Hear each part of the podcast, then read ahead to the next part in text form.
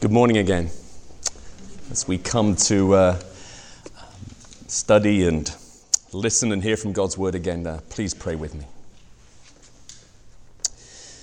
Father, we do thank you for your word uh, because it is perfect and revives our souls. We thank you for your word because it is sure and makes wise uh, where we are simple. We thank you for your word, Lord, because it is right and rejoices our hearts. We thank you for your word, Lord, because it is pure and enlightens our eyes. We thank you for your word, Lord, because it is clean and endures forever. Your word is righteous altogether, and more is it to be desired than gold, than fine gold. Father, your word is sweeter than honey and drippings of the honeycomb. I pray as we listen and receive your word that we might be warned, Lord, because in keeping your word there is great reward. We pray this in Jesus' name. Amen. So that was Psalm 19. And we're going to look at Psalm 77 today.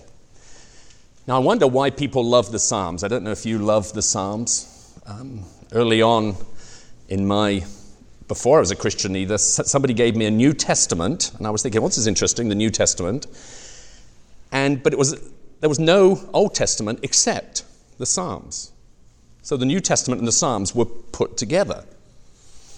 So, why do the Psalms have such widespread appeal? So much that this little Gideon Bible had the New Testament and the Psalms and none of the Old Testament in it. Well, it could be that it's, it's one of the most quoted Old Testament books in the New Testament. Along with Isaiah, there are more quotes uh, by people in the New Testament, writers in the New Testament, and speakers in the New Testament than any other book except Isaiah. So it's not just us who love the Psalms, it's been loved by God's people uh, throughout Scripture. Jesus quoted the Psalms. Um, so that their appeal is timeless. Maybe it's because the Psalms are honest, that they reflect the whole human experience. We talked about laments. We see laments in the Psalms. We see rejoicing in the Psalms. We see the whole spectrum of emotions experienced by mankind in the Psalms. Perhaps that's why we love them. In fact, the Hebrew word for the book of Psalms is Tehillim, songs of joy. And yet, we see songs of sorrow and songs of lament. So, in some ways, I think we see ourselves in the Psalms. It helps us express our own emotions. It's a voice, really, for our hearts and our souls. Because there are times when our souls are lamenting and are sorrowful. And there are times when our souls are rejoicing and uh, praising God as well. Maybe we love them because they have a unique place. They're, they're different from the rest of God's Word, though they are God's Word. Because in the Old Testament, New Testament, we think of God speaking to his people. But in the Psalms, we see God's people speaking to their God. And that's what we want to do, I think. We want to, we want to hear from our God, but we want to speak to our God as well. And He's made us to uh, praise God together. So to hear other people's prayers, uh, to hear other people's praises is, is a wonderful thing. In fact, the Psalter, the accumulation of the Psalms, was actually uh, prayers sung to God. That's, that's how the Psalms have been used throughout the church history. So the Psalms really speak about our relationship with God. The, the, the, the, overarching theme of the Psalms is a relationship with God the Father, a covenantal relationship between God the Father and his people, his people Israel and his people in the New Testament too. So perhaps we love them because they're so diverse as well. If you think about the covering of the Psalms, they were written probably over about a thousand years by a huge collection of different writers. And yet, there's great unity and harmony in their message. Many of people have tried to sort of put them together in certain themes and say, oh, here's a chapter. Some people have said, oh, it looks like the Pentateuch. There's five chapters within the Psalms. Uh, and, and, maybe that's true, uh, but really, a great element is that they're very dynamic, dynamic in how they're put together. They've, uh, sometimes halfway through, I think in Psalm 72 or 73, somewhere it says that this, this ends the Psalms of David. And then there's more Psalms after that. So as though others have been stuck on the end in some way as well. So it's this dynamic collection that uh, historically there's no specific part of history. Uh, function, there's no specific part uh, in function. They weren't all used in, in Old Testament worship, um, but they, they have been used through worship throughout time.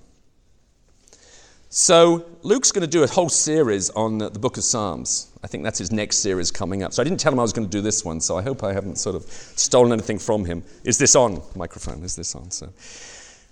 But I think we love them because they're really emotion filled. Uh, and they show that we're designed to worship God. They're really a book of worship for us.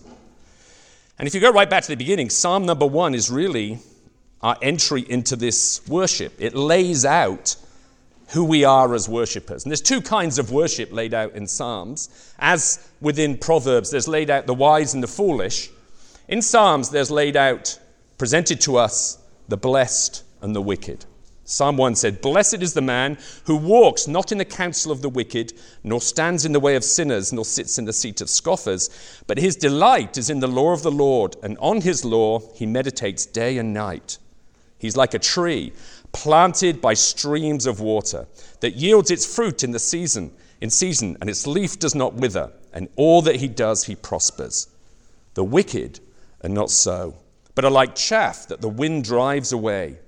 Therefore, the wicked will not stand in the judgment, nor sinners in the congregation of the righteous. For the Lord knows the way of the righteous, but the way of the wicked will perish. So we enter into this book of worship through this idea that there are the blessed and the wicked, depending on how we stand uh, with respect to his word. So we enter into the Psalms to meet our King, our Savior. In the Psalms, God's presented as our protector, our rock. He's our shepherd and our redeemer. So we join worshippers through the ages as we enter into the book of Psalms to worship a God who is the same throughout the ages as well. So the Psalms present us with a choice, and it shows really that in our hearts we're often conflicted. Right at the beginning in the Psalms, there's lots of laments, and as it works through, there's many more praises. But in each psalm by itself, there's the conflict of God's people. You often see the beginning of a psalm, you see a lament, and at the end of the song, you see a praise. Almost every psalm ends with good news that there is hope. So, I want to illustrate this choice of worship, this choice of who we are, this conflict of our souls and our hearts by looking at Psalm 77 and show that even as we are God's people, God's covenant people, under God's redeeming love, that very often we allow our hearts to become disoriented and misdirected. And I think why we love the Psalms is because it shows that very often we're disoriented and misdirected. But in God's grace, in Christ, we're reoriented. We are righteous and blessed. We can be joy filled and assured, and therefore be a witness to the nations. So turn with me to Psalm 77. And we're going to look here at a prayer of Asaph. And he writes something like 10 or 12 Psalms. Uh, we, we, we're introduced to Asaph in, in Chronicles, where he, he was the one who made music as the Ark of the Covenant was moved from the, the house of Obed Edom to Jerusalem. There was, uh, there was singing at that time, and he was the leader of that worship. In 1 Chronicles 25, um, Asaph is mentioned as uh, one of the families who served Lord with, the Lord with, with their gifts of their musical abilities. So Asaph was a singer, and he's written many of these psalms. But not only do we see this song, but in Psalm 77, we see a window, we have a window into what's going on in his soul, what's actually going on to his heart. I wonder what that would be like for you if somebody could open a window and look into the activities of your heart, of your soul. So I've called this, uh, this series, this psalm, Remember the Future, and you'll see why. That when we look back, it, it reminds us of what the future is going to be. And then as I was, was studying it, I said, no, I think this is about a worshipless worshipper. So I nearly called it worshipless worshipper. And then I thought, no, it's really about a disoriented sheep. Because we'll see in this psalm that God's the shepherd, and Asaph actually wants a shepherd. So, because I'm a vet, I think I'm going to call this the disoriented sheep, even though he is a worshipless worshiper. And we're going to see that, he's, that Asaph refuses to worship, and then he's reminded to worship, and then he's redeemed to worship. So, Psalm 77. To the choir master, according to Jeduthun, a psalm of Asaph. I cry aloud to God, aloud to God, and he will hear me. In the day of my trouble, I seek the Lord. In the night, my hand is stretched out without wearying. My soul refuses to be comforted. And when I remember God, I moan. When I meditate, my spirit faints. You hold my eyelids open. I'm so troubled that I cannot speak. I consider the days of old, the years long ago. I said, Let me remember my song in the night. Let me meditate in my heart. And then my spirit made a diligent search. Will the Lord spurn forever and never again be favorable? Has his steadfast love forever ceased? Are his promises at an end for all time? Has God forgotten to be gracious? Has he in anger shut up his compassion? And then I said, I will appeal to this, to the years of the right hand of the Most High. I will remember the deeds of the Lord. Yes, I will remember your wonders of old. I will ponder all your work and meditate on your mighty deeds. Your way, O God, is holy. What God is great like our God? You are the God who works wonders. You have made known your might among the peoples. You with your arm redeemed your people the children of Jacob and Joseph. When the waters saw you, O God, when the waters saw you, they were afraid. Indeed, the deep trembled. The clouds poured out water. The skies gave forth thunder. Your arrows flashed on every side. The crash of your thunder was in the whirlwind. Your lightnings lit up, lighted up the world. The earth trembled and shook. Your way was through the sea, your path through the great waters, yet your footprints were unseen. You led your people like a flock by the hand of Moses and Aaron. So it's all looking good, doesn't it? We, when we start off, we see Asaph as a man troubled, but seemingly seeking the Lord with great confidence and assurance. He says, I cry aloud to God, aloud to God, and he will hear me. Now, that's what you want to hear from your children, isn't it? I'm in trouble, but I'm confident that God is going to hear my cry. And this cry is a lament. The word used for cry is actually a lament. It's a mourning that he is.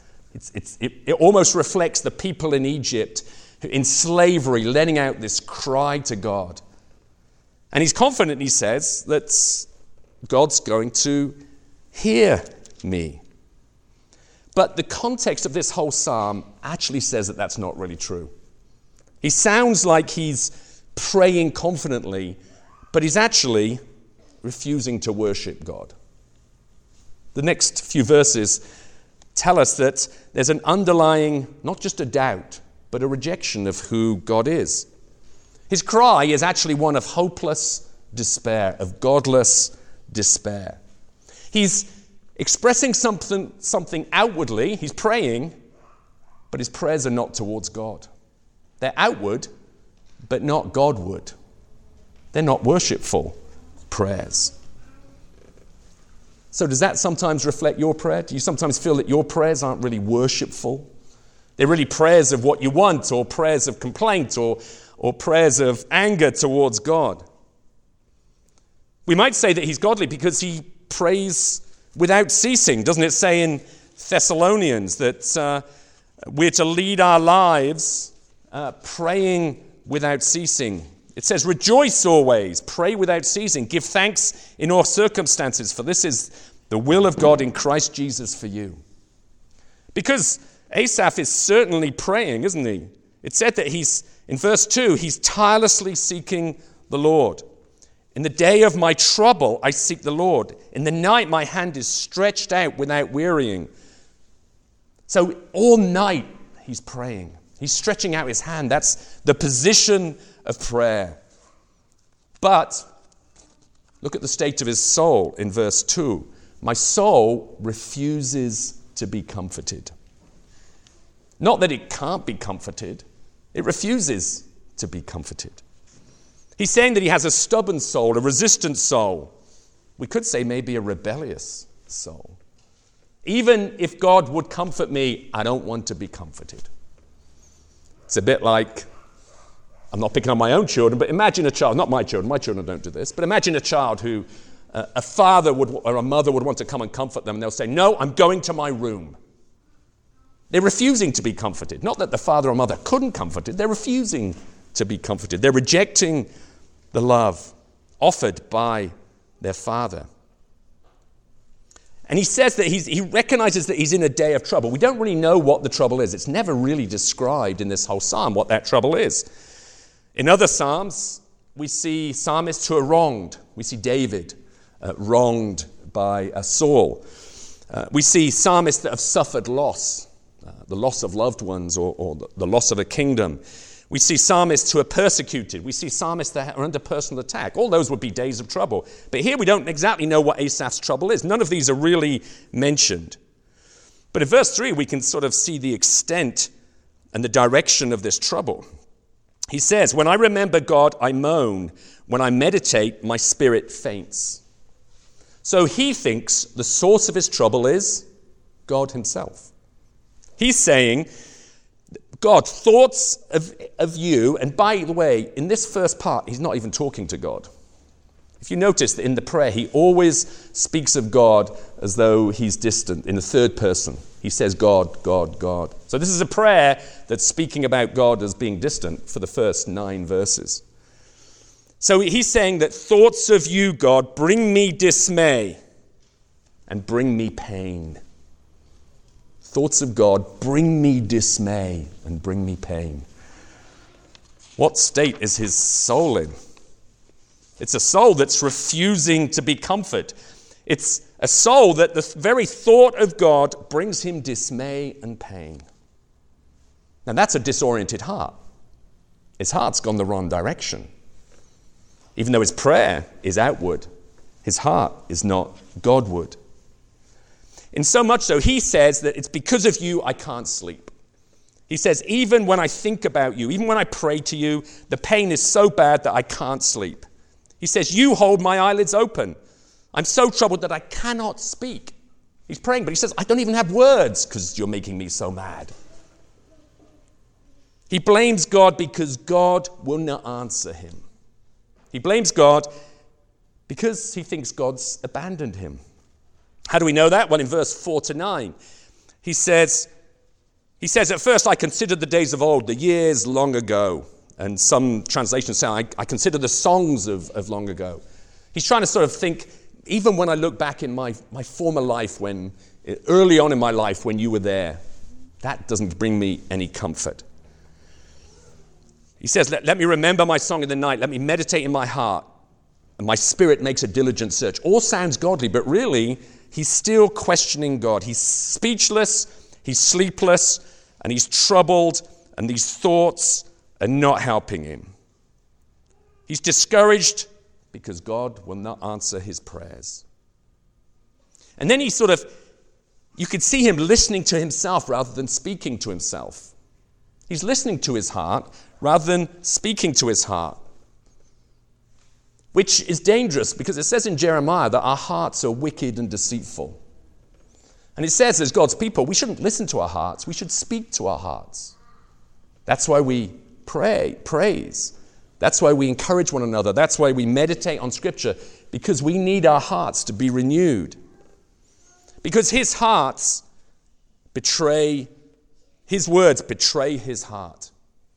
Just like for every man, our words betray our hearts. In Mark chapter 7, it says, What Jesus says, what comes out of a person is what defiles him. For from within, out of the heart of man, come evil thoughts, sexual immorality, theft, murder, adultery. What we say to each other, what we say to other people, reflects what's going on in our hearts. What we say to God, your prayers reflect what's going on in your heart. And he reveals his doubts by laying out six questions. He has six questions, and they're not rhetorical. They're actually questions that question the character of God, his actions, and his promises. And he's really saying in these questions, he's saying, Who are you, God? Is what you say true? And what are you going to do? Because I don't believe those things anymore. He questions that God has abandoned him, that has rejected him. He questions God's favor on his life. He questions God's loving kindness and his promises, his graciousness and his compassion. So they're fairly, they are major accusations against a loving God. Will the Lord spurn forever and never again be favorable? Has his steadfast love forever ceased? Are his promises at an end for all time? Has God forgotten to be gracious? Has he in anger shut up his compassion? Now, if he'd have gone to God's word, he'd have had all of the answers for these, poor Asaph. But he was listening to himself. But all of those, will God cast me off forever? Romans 11:1, now he wouldn't have had Romans then, I know. But I ask then, has God rejected his people? Paul says, by no means. Psalm 94, for the Lord will not forsake his people, he would not abandon his heritage. So, will the Lord cast him off forever? His word says no. What about will he be favorable no more? Will he cause grief and have no compassion? Lamentations 3:52 says, "For though he causes grief, he will have compassion according to the abundance of his steadfast love." Is his mercy gone forever? Well, no. His mercy endures forever. Psalm 103, 17 says, But the steadfast love of the Lord is from everlasting to everlasting on those who fear him, and his righteousness to children's children. Well, does his promise fail? Is it no, because it's impossible for God to lie. Hebrews 6, 18 says, So that there are two unchangeable things in which it is impossible for God to lie. We who have fled for refuge might have strong encouragement to hold fast to the hope set before us. Has God forgotten to be gracious? Well, no. He can't deny himself. Exodus 34 6. The Lord passed before him and proclaimed, The Lord, the Lord, a God, merciful and gracious, slow to anger and abounding, a steadfast love and faithfulness. Has he in anger shut up his tender mercies? No. Lamentation says, The steadfast love of the Lord never ceases, his mercies never come to an end. They're new every morning. Great is thy faithfulness. So the answer to all of Asaph's questions were actually in Scripture. But in that, we get a clue as to what's going on in his heart because he's concerned about God's anger. And God's anger in Scripture is only turned towards sin. He said, In God's anger, will he reject me? So Asaph is responding to his own sin or continuing in sin. And his response actually shows what his heart needs. Because in, that, in the next passage, in the next chapters, in verses 10 and onwards, what's going to encourage him is God's promise of redemption. In fact, God's act of redemption in the past. So here he is, a heart that's disoriented, that needs reorienting by God's redemption. And the transition to that wonderful last section is actually in verse 10. He says, Then I said, then I said. You see, we all need a then, or we all need a verse 10, really. This is when he remembered to worship. He refused to worship, and then he remembered to worship. Then I said, I will appeal to this, to the years of the right hand of the Lord of the Most High. So he's now remembering something about God. See, in a believer's life, there should always be a furthermore, or a then, or an accordingly. This is a point of repentance, the point of reorientation. And we don't know exactly what happened in verse 10. Why between why in verse 9 is his heart stubborn and verse 10 he suddenly says, I'm going to turn to the Lord. I'm going to appeal to this, the years of the right hand of the Lord. I'm going to look back and see what God has done in history. Now, maybe this was a faithful friend, a faithful wife, or a brother who pointed him towards the truth of God's word. Maybe it was a pastor, an elder, maybe a sermon. Maybe a podcast. They didn't have podcasts then. Okay, they didn't have podcasts. But there's some there's a change from disorientation, there's a reorientation. And we'd call that repentance. Verse 10 is about repentance. Something by grace, his faith was inflamed. Don't forget, he's one of God's people. This is Asaph. He's one of God's people. And the mystery of the cooperative work of the Spirit, taking God's word and reorienting the soul as you repent. He repented. And look what he says. The reorientation, the first nine verses, he's been a servant without a king, a sheep without a shepherd, a child without a father, a worshiper who was not worshipping. And then suddenly the truth, the Spirit takes the truth of the verse 11 to 20, applies it to his heart, and he starts to worship again.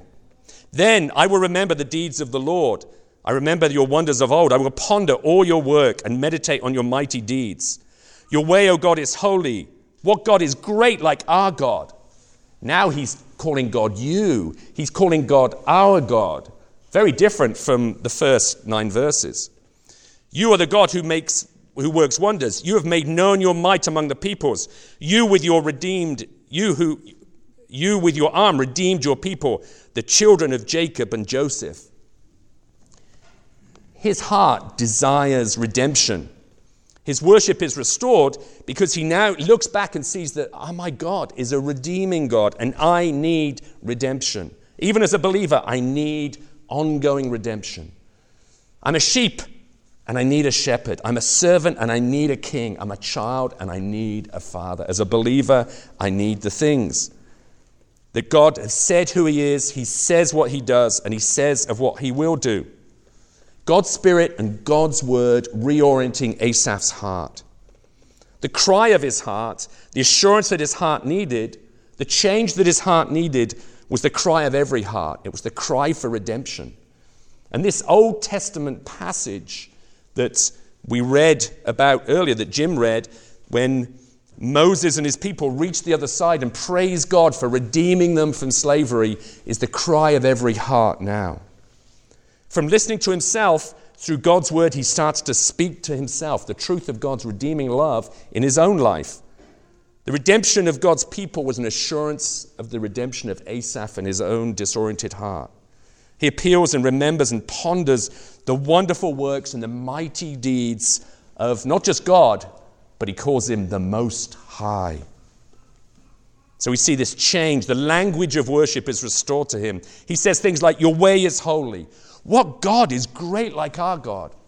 Whatever false idols that he was looking at, he's now recognized there is no other God except you, our Most High. And the language he used in this last section is mixed. Is mixed. You probably recognize the language of the rescue of Israel from Egypt, the flight through the Red Sea, but there's also creation language in there. He's saying, he talks about the thunder and the rains and the, and, and, and the waters coming up from underneath. So there's, there's also um, language from Sinai of thunder and lightning of God's judgment. So, so there's all these mixed pictures of God's redemption the redemption of the creation from chaos, the redemption of people in slavery uh, to let my people go so that they might worship me, uh, to the redemption uh, through uh, the law as well. But the most obvious is the language of this, uh, of Moses and of Aaron. I mean, right in that last verse, he says, You led your people like a flock by the land of Moses of Aaron. He recognizes now God's power and his presence and his guidance. And we see this lost sheep of Asaph reoriented by the great shepherd who led his people Israel out like a flock. We see, but Asaph's, he's no different from us, really. We are so easily disoriented. Our souls are so easily distracted. Our worship is so easily derailed. Our prayers are so often outward but not Godward. Our hearts, even as God's people, need redeeming on a day to day basis. For Asaph, the assurance of God's presence and his guidance and his love was a redemption of people from Egypt. We heard about that in the Song of Moses. But for us, we remember the future by remembering the redemption that's been secured for us by the death and the resurrection of our precious Lord Jesus. because his redemption was a greater redemption in time and place. Scripture says that in him we're redeemed from the bondage of the law and from the curse of the law, from the power of sin, from the power of death. In Christ we're redeemed, it says, from all troubles in Psalms 25, verse 22. In Psalms 130, it says we're redeemed from all iniquity. It says that we're redeemed by, from all evil. We're redeemed from the present evil age. We're redeemed from aimless conduct. We're redeemed from our enemies. We're redeemed from destruction. We're not just redeemed from Egypt, we're redeemed from all of those things. And because of what Christ did, it's the promise that our souls and bodies will be redeemed in the future and be glorified into heaven. Our lives, our inheritance, our bodies and our souls have been purchased by the blood of Christ. We've received the forgiveness of sins. We've been adopted and purchased and purified. So, why do we love the Psalms? Because it tells us about Christ. Why do we love the Psalms? Because even though there are laments, there's a joyous ending. There are praises because of Christ, because of his redemption. And the Lord Jesus himself, in Luke chapter 24, when he was on the road to Emmaus, told us that the Psalms are actually about him. He said, These are my words that I spoke to you while I was still with you, that everything written about me in the law of Moses and the prophets and the Psalms must be fulfilled. So we love the Psalms because they help us pray to the Lord Jesus. And in some ways, they're also the prayers of the Lord Jesus. Because he was the man of sorrows, and he suffered as we suffer. We see ourselves in script in the, in the Psalms, but we see Jesus in the Psalms as well. Not only in prophecy, but in crying out to his God. You see, he came to live a life as the Son of Man. He knows our troubles, he experienced our troubles. And as, it, as his people, he enters into our troubles. He is our great shepherd, we're his sheep. He is our great king, and we're his servants. So, by his grace and his mercy, he redeems us from, his, from, his, from our troubles so that we might worship him. Let's pray. Father, we thank you for your wonderful word. We thank you for your glorious Son, for his work on our behalf, Lord, on the cross. We're so grateful that we uh, are your people. Father, forgive us when our hearts become so easily disoriented and distracted. But we thank you that by your grace and through faith, Lord, our hearts are reoriented towards you, that we can walk uh, safe in assurance of who you are, of what you have done, and of what you will do. We love you and we praise you and we love one another. And we thank you for your word today. And we offer it to you in Jesus' name.